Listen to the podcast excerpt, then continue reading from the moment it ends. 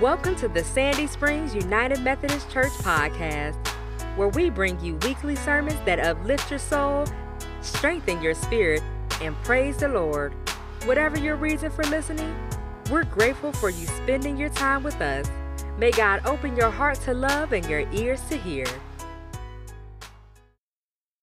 Today's scripture comes from Revelation chapter 21. Listen for the word of God. Our ears are open.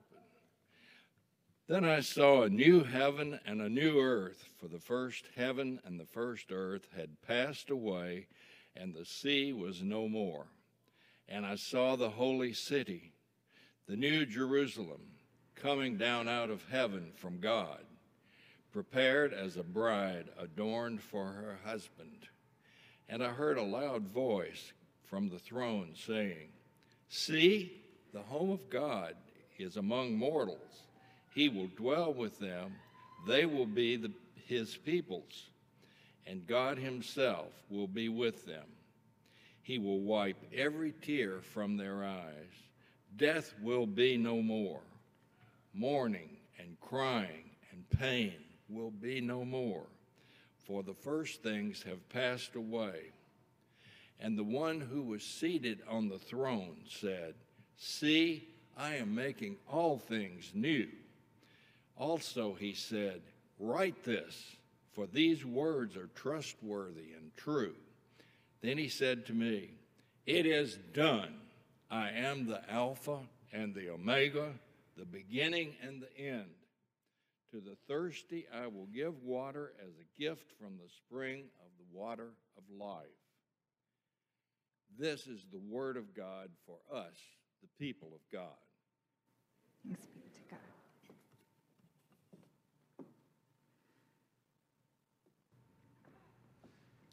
Let us pray. May the words of my mouth and the meditation of all of our hearts be acceptable in your sight, O God, for you are our rock and our Redeemer. Amen. As we continue in our worship series called Belong Living in Christian Community, today we are reflecting on grace.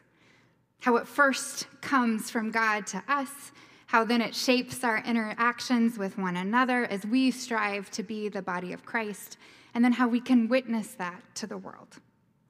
Over these last five weeks, we've examined other characteristics of what it means to be in Christian community often in contrast to the way that the world wants to mold us. We started with communion, that deep sense that God welcomes each one of us at the communion table and there makes us one, really one, with each other. Then we moved on to blessing. We are people who receive blessing, who share it with others, and most of all, we see blessing everywhere we go that God is present in all things and all people and all circumstances. Our children received practical reminders of that. They got their backpack blessing bags that says, say, God's got your back. And we decided that Sunday that it's not only the children who need to remember that. So we had little cards made up for everybody that say, God's got your back. If you don't have one, we'd love to give you one so you can put it in your desk, uh, in front of your sink, in your pocket, on your dashboard, wherever you need to see it most. Then we talked about accountability. As Christians, we are called to a higher way of communicating with one another so that, as Paul says in Ephesians, we become imitators of God. We may get angry, but we don't let the sun go down on our anger. And we don't turn to slander. We do disagree, but we do so by speaking the truth in love. And last week, we meditated on hospitality. God radically welcomes us, so how do we shine that light of Christ that the world needs with others? By inviting them into this Christian community of hospitality. What a privilege it is, friends, to be part of Christian community who strives to love and to live well, always pointing us and others towards Christ. It's not easy, especially when the world is trying to form us in other ways but it is far more rewarding than any other community we could be part of. And today, today we are reflecting on grace. God's amazing grace. What does it mean to be a community that is shaped by grace? Nadia Bolz-Weber is a Lutheran pastor. She resides in Denver. And years ago, she felt called to plant a church, and she started a new church called House for All Saints and Sinners. She, in fact, wrote a book called Accidental Saints. You may have read it. But in that, she writes about all the people and places that she unexpectedly finds God. How God keeps showing up in the least likely of people. And as she lives and she worships alongside these accidental saints, she's swept into these first hand encounters with grace. And she says it can be a gift that feels less like a warm, cozy blanket that's wrapped around you, and more like grace is being hit by a blunt instrument. But by this grace, she says people are transformed in ways that they couldn't be on their own, and she puts herself at the top of that list. She acknowledges the truth that the church is hard and beautiful and messy.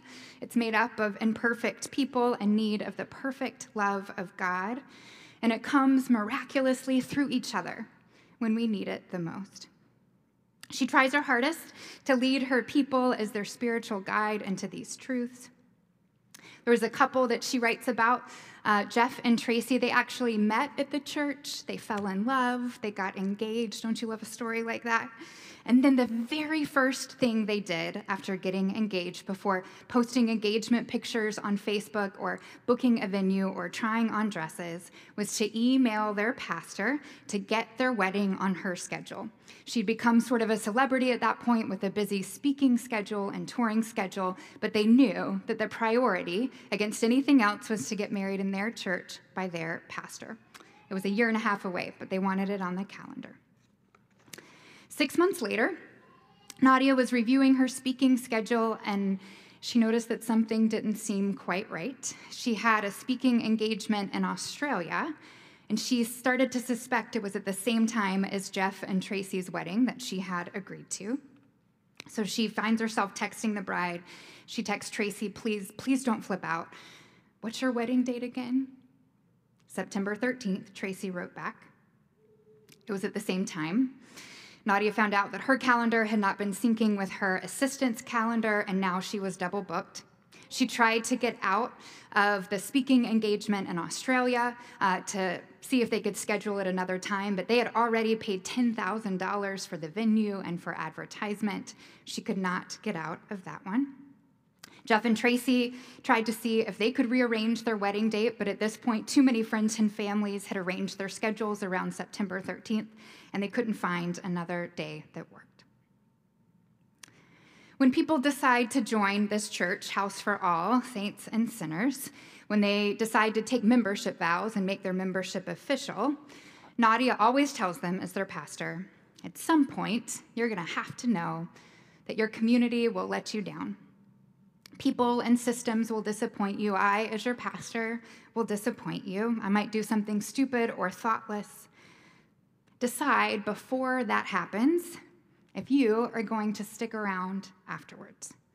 Because if you leave the first time something upsets you, you will, quote, miss the way that God's grace comes in and fills the cracks left behind by our brokenness. And that, that is too beautiful to miss.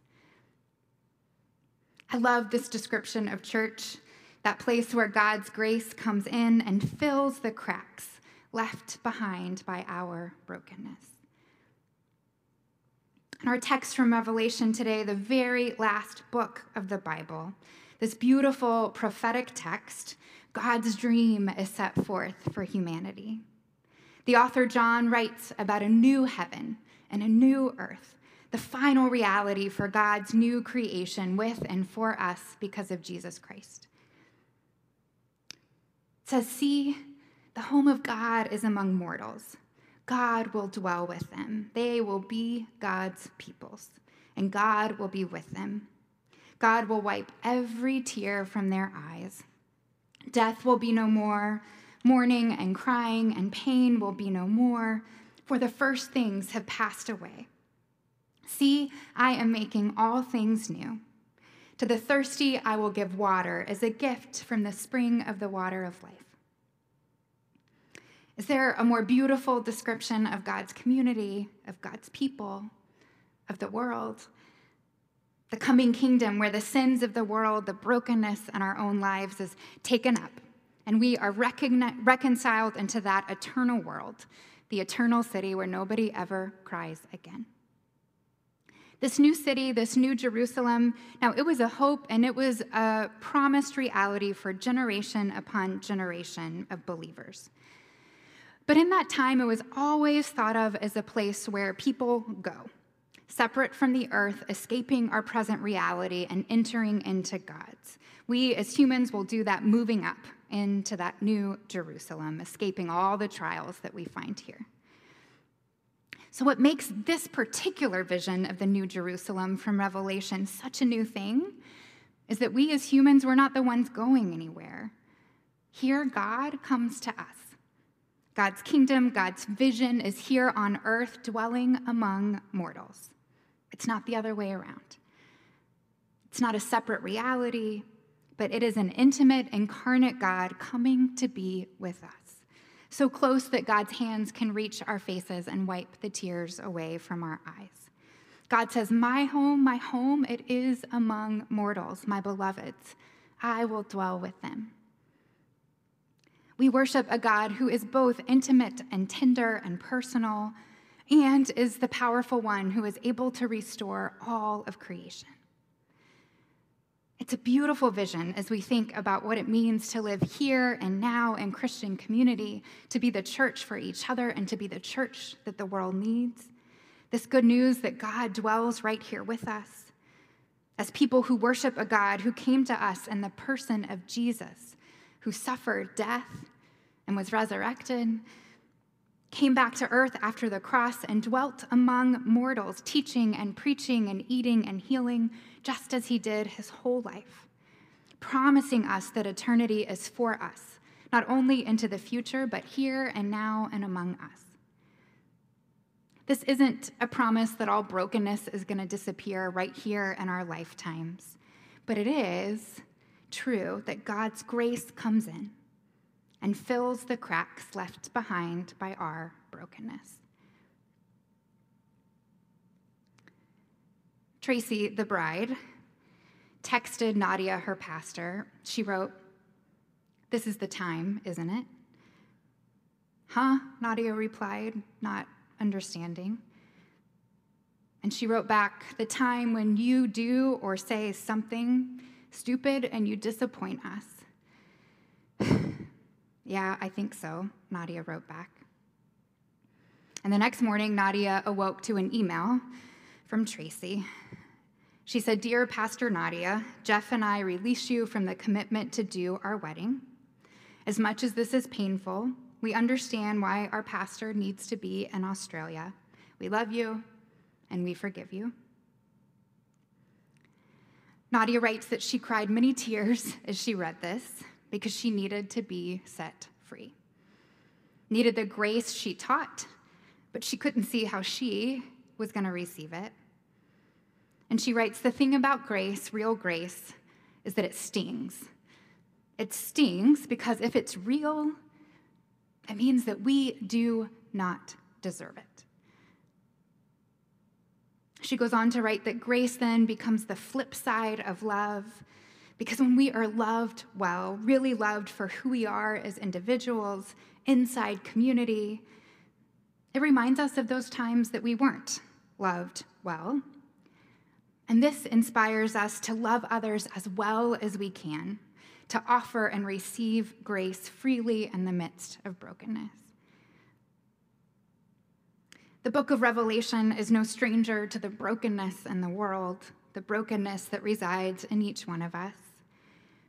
And while Nadia's infraction was a serious one for Jeff and Tracy and that community, we know it pales in comparison to all the places that pain exists that we prayed for today, that we've been praying for for weeks and months, that you know and experience in your own lives. But Revelation gives us this vision right in the midst of a broken and hurting world. That world where mourning and crying and cancer and COVID and pain and terror, war and hunger, suicide bombings and disease and poverty, tears and domestic violence, hurricanes and uncontrolled floodwaters where they are no more.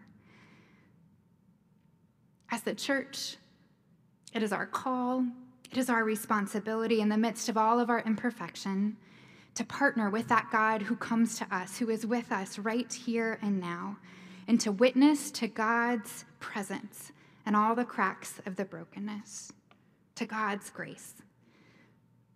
As Jesus commands us to love one another just as he first loved us. And we can't do this by ourselves, we can't do it isolated from community. We need each other. We need the body of Christ to model that kind of grace filled community for that broken world that desperately needs the hope that can only come from Jesus.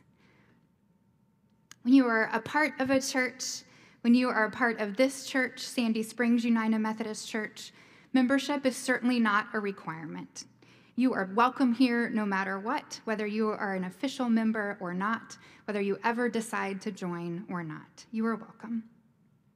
But why do people join? Why have so many of you joined? Why are some of you thinking and praying about joining?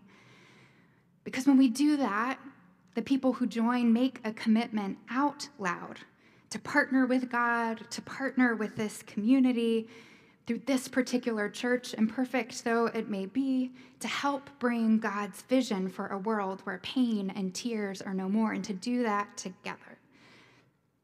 In the United Methodist Church, everybody who joins makes five commitments to commit to the church with prayers, presence, gifts, service, and witness.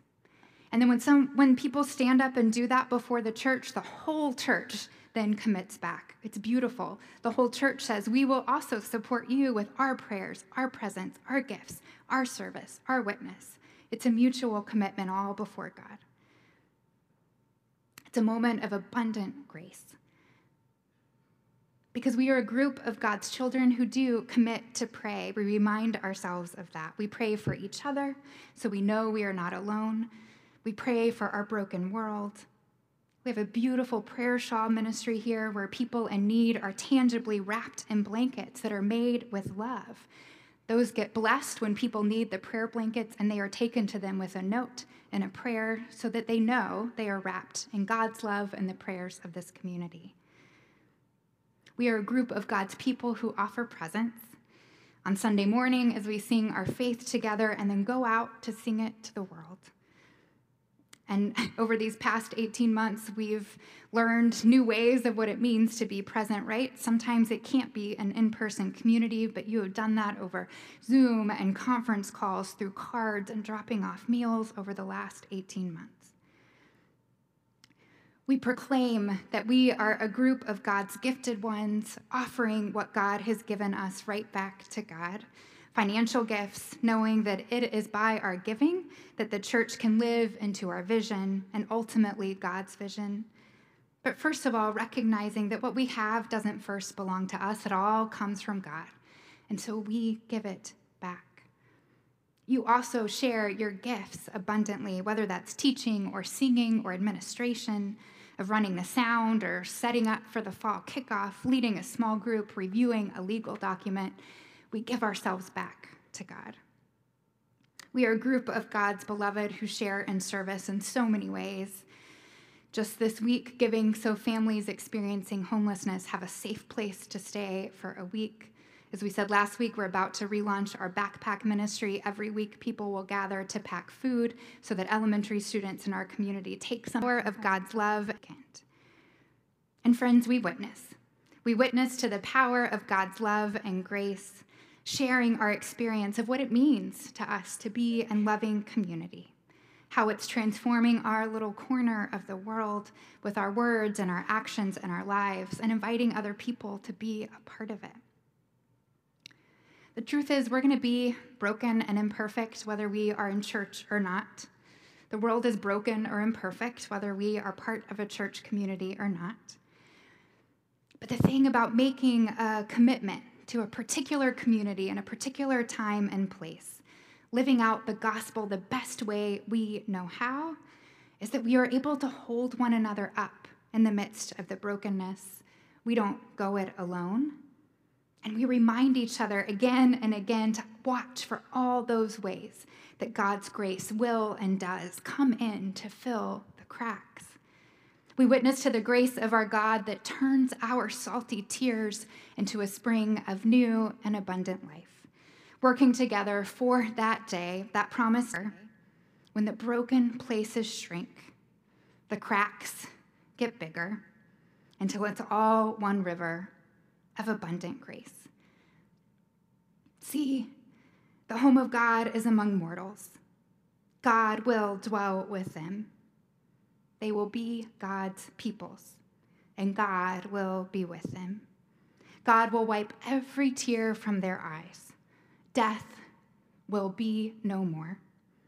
Mourning and crying and pain will be no more, for the first things have passed away. See, I am making all things new. To the thirsty, I will give water as a gift from the spring of the water of life. May it be so, friends, here and now and for eternity. Thanks be to God. Amen.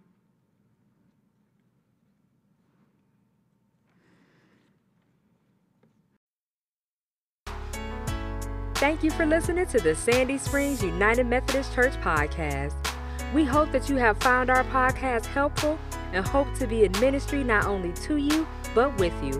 For more information about Sandy Springs United Methodist Church, please visit www.ssumc.org. Until next time, may God bless you.